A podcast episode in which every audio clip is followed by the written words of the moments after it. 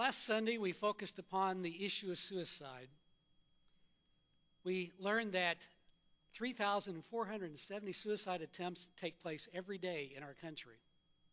You heard the warning signs that can help you spot those and find that help for that teen that you need. And we closed with the words from Jeremiah 29:11 where God says he has plans for you, plans for peace and a future filled with hope, which is something we all should keep in mind as we struggle in life. Today we're going to look at the stress that teens face. I think you'll find today is a message for all ages. But I hope we come away with understanding that the world is different from what it used to be. Different from 10 to 15 years ago, maybe even as much as just five years ago. The pressures that teens are facing in this world are much more difficult. And hopefully, what we share with you today is something that will help you help that teen that you care about in your lives. Now, this is not an easy task, and anyone who remembers raising a teen may relate to some of these phrases we often hear from our children or grandchildren. My geometry teacher is so annoying. I need to rant. Whatever, I'm so mad. I'm fine. I'm really upset. Today sucked. I'm gonna go play Fortnite on my Xbox. I am so stressed. It's fine. Just don't worry about it.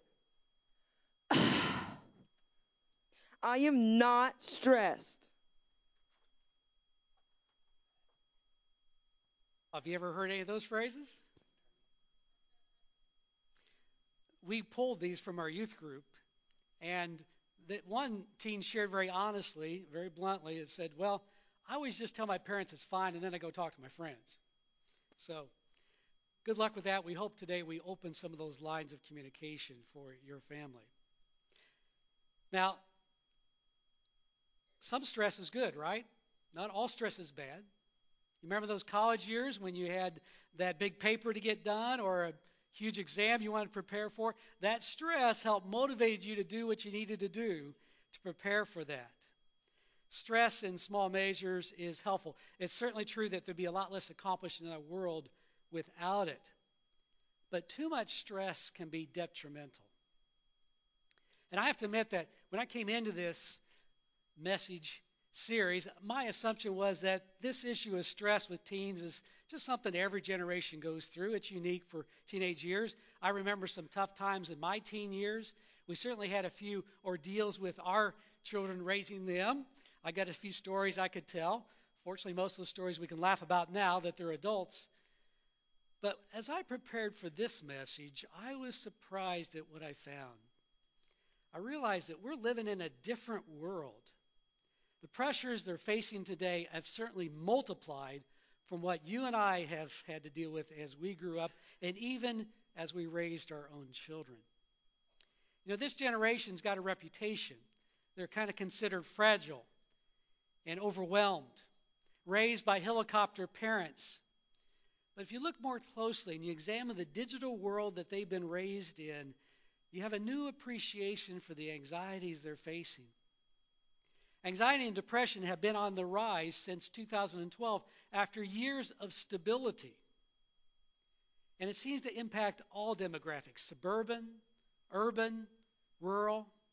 It doesn't seem to matter whether you're planning to go to college or not. And it does seem to impact girls more than boys. In 2015, did a study and it was reported that 6.3 million teens claimed to have experienced an anxiety disorder of some kind during that year. Almost 3 million teens claimed that they had a major depressive episode in that year, and over 2 million claimed that that depression was severe enough it impacted their functioning. This generation is called the post 9 11 generation. They have experienced a time in which it's an era of economic and national insecurity. They've never known anything but terrorism and school shootings to be the norm. They've watched their parents weather a severe depression, And perhaps the biggest issue is they've hit puberty at a time in which technology and social media is impacting and changing the society that we know. Being a teen is a full time job. You've got homework to focus on. You have a school sport or activity that seems to take away all your downtime. You're managing your identity on social media, which is much bigger than we'd think. And they're much more aware of global and national concerns because they see the impact it'll have on their future. And every interaction is documented online for days, weeks, and maybe even sometimes forever. Most of us adults have no idea how much emotional energy a teen puts in to these small screens that have become a part of their life. Its impact is significant and should be monitored and managed, not withheld, but managed. Let me tell you a story because the stress with some teens is leading to what we call self harm. It's a story of Faith Ann Bishop. It appeared in a 2016 Time magazine article along with several other stories. She described how she first decided to start cutting herself. She used a clip from a pen. She cut into the soft skin under her ribs. And she said in that moment, is as if the world became quiet for a little while. It was a coping mechanism. And it continued. She found herself often the stress being so large that she, as she fought all the problems of homework and peer pressure and trying to fit in and all those challenges that she faced, all the worries, that it was a mechanism that seemed to be helpful to her. She continued it even until her junior year in high school when her mother finally noticed. Usually she cut herself in places that you could not see, but she slipped up and cut on her wrist, a place that we often associate with suicide. She wasn't attempting suicide, it was just part of her coping mechanism. She lifted her arm up to pull her hair back, and her mother saw it and asked her about it.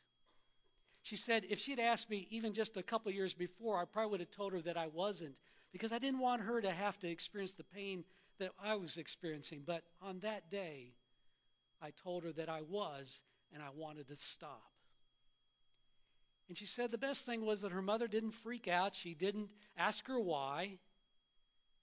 But she said, I'm here for you. How can I help?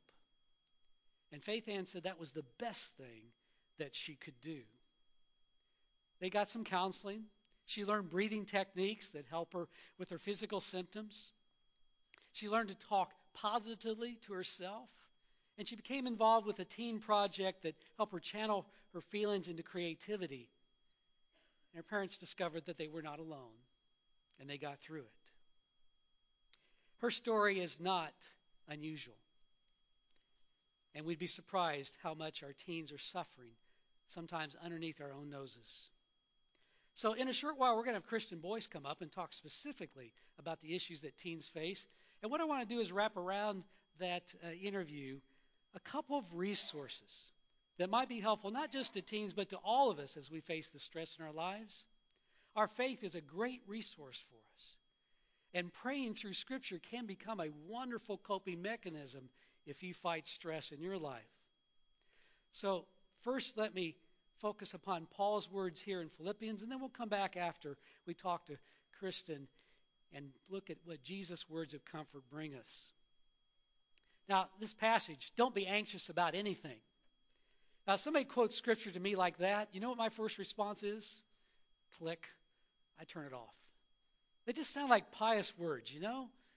Pious words that seem to don't deal with the everyday reality that I have.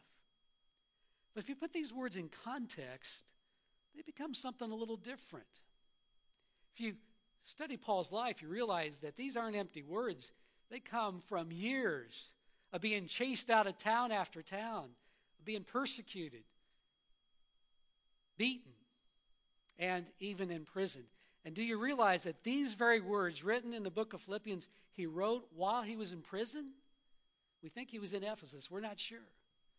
But these words were written, they were penned while he was in prison.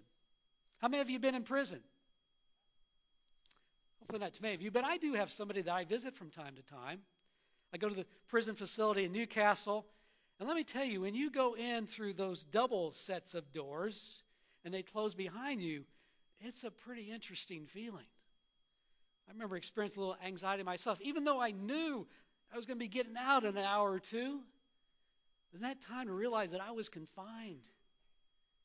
When I imagine that, then you picture Paul writing these words. They take on a little power and a little meaning. And, and you realize that Paul's got a secret here. And his secret is the companionship of God.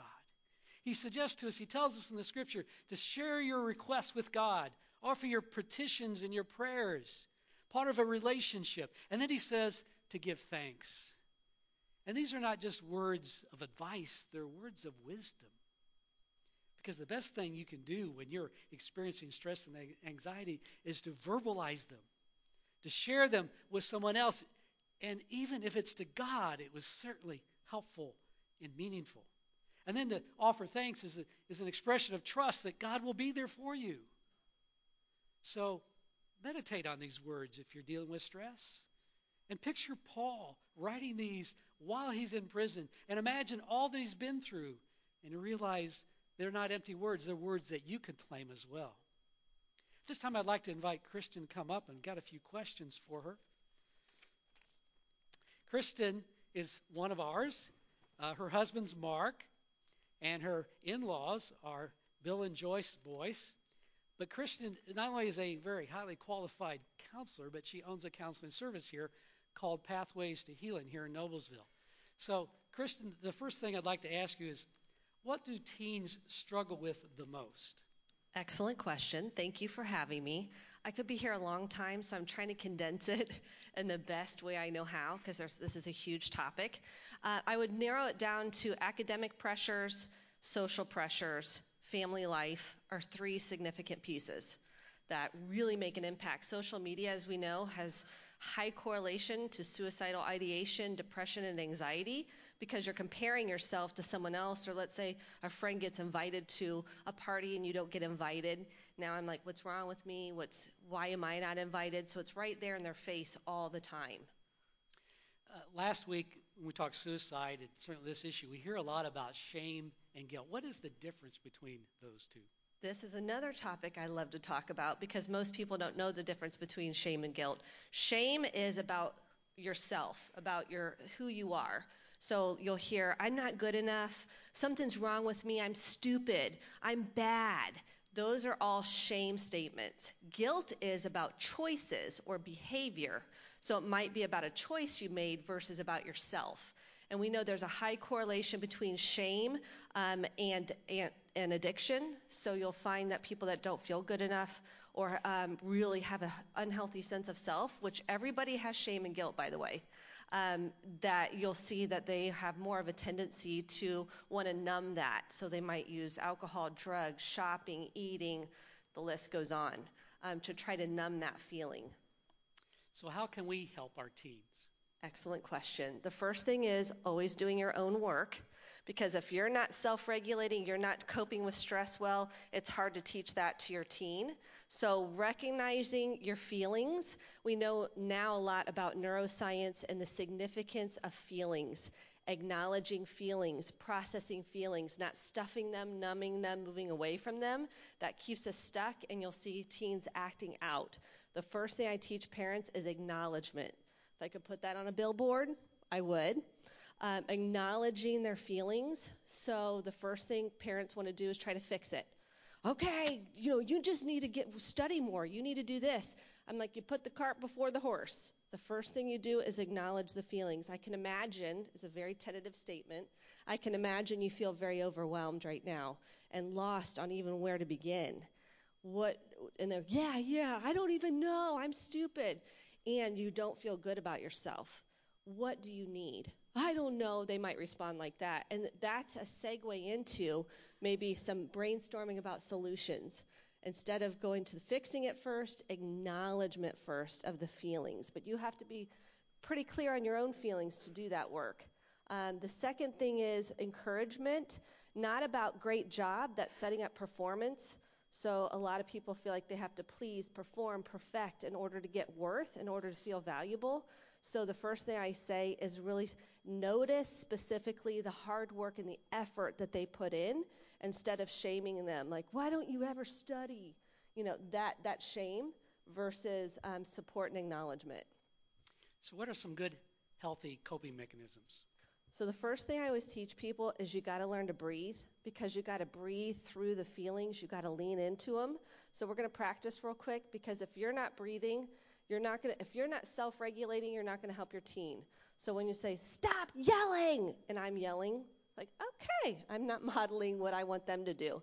So the first thing is it's like a train. I want you on the station on the platform the negative thoughts go by or the frustration you feel goes by, don't jump on that train. I need you centered. So the first thing we're going to learn to do is breathe. So you're going to inhale for four, hold for four. They call it square breathing.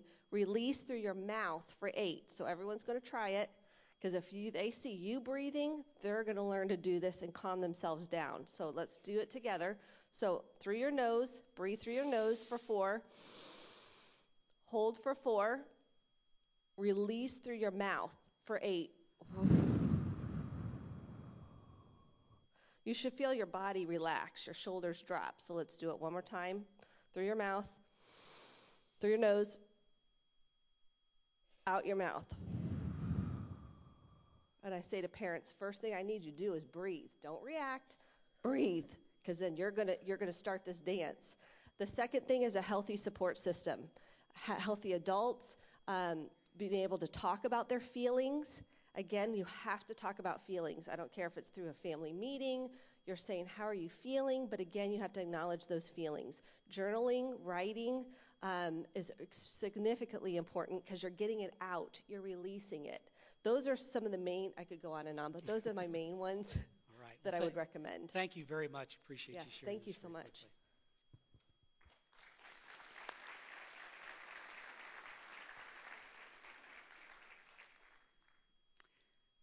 I want to close with Jesus' words that he shares, words of comfort. And I'm going to invite you to just close your eyes and imagine that Jesus is speaking directly to you. Come to me, all you who are struggling hard and carrying heavy loads, and I will give you rest.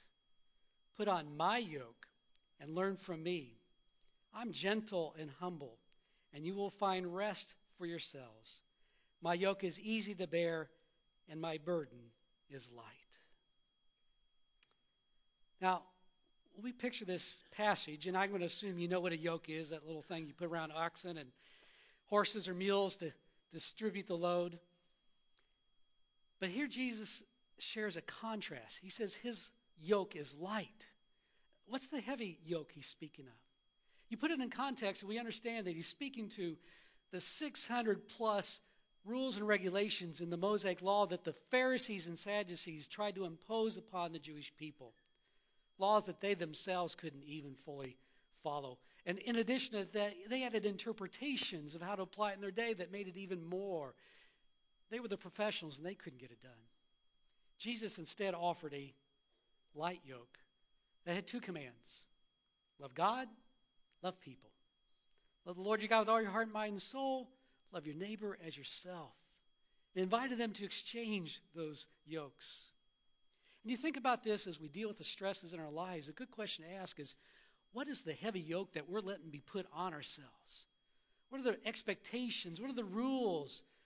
What are the unrealistic expectations we have of ourselves that's becoming a burden for us? And I invite you to let go of that yoke and take on the yoke of Christ, a yoke of his unconditional love, a yoke that says he understands our weaknesses and our strengths, and he loves us as we are. So I invite you to exchange those yokes. And if you're dealing with those stresses in your life, whether they be the expectations that come from your parents or from your peers or just from your own rules, to let those go and receive and accept fully the expectations of Jesus Christ, who is our Lord.